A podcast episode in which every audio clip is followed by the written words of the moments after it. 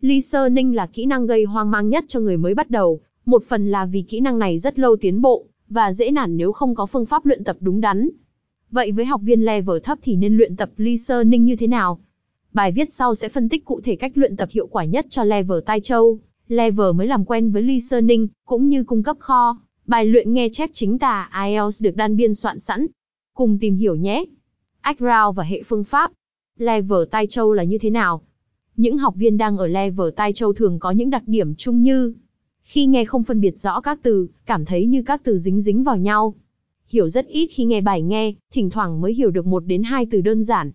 Khi đọc transcript cảm thấy biết gần như tất cả các từ nhưng vẫn nghe không được. Đâu là phương pháp luyện tập hiệu quả cho level này? Theo tư duy linear thinking, ở level này cách luyện tập hiệu quả nhất là nghe chép chính tả vì nó bắt buộc học viên phải cố gắng nghe và tách biệt từng từ. Tuy nhiên, học viên level thấp thường sử dụng sai phương pháp luyện tập này, tìm bài nghe quá khó hoặc bắt buộc bản thân phải chép lại 100% bài nghe, dẫn tới dễ chán, dễ nản.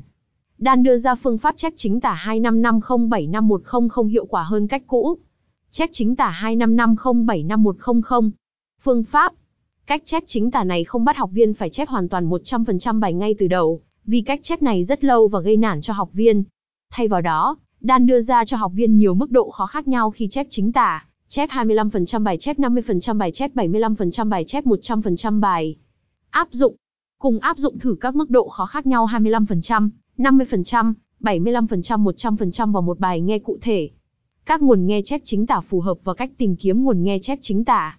Việc chọn nguồn bài nghe phù hợp với level của bản thân là một việc khá khó, với người mới bắt đầu học IELTS listening, vì nếu bài nghe quá khó thì sẽ dễ nản, quá dễ thì sẽ mau chán.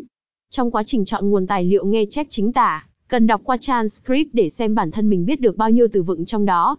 Nếu bản thân không biết 50% từ vựng hoặc nhiều hơn thì nên chọn bài nghe dễ hơn. Nếu bản thân biết 100% từ vựng quá quen thuộc thì cũng không nên chọn, bởi lúc đó bài nghe có phần dễ hơn so với level bản thân, không tiến bộ được. Để tránh việc phải đau đầu, khi chọn nguồn tài liệu luyện nghe chép chính tả IELTS, hãy sử dụng ngay công cụ nghe chép chính tả IELTS có châu.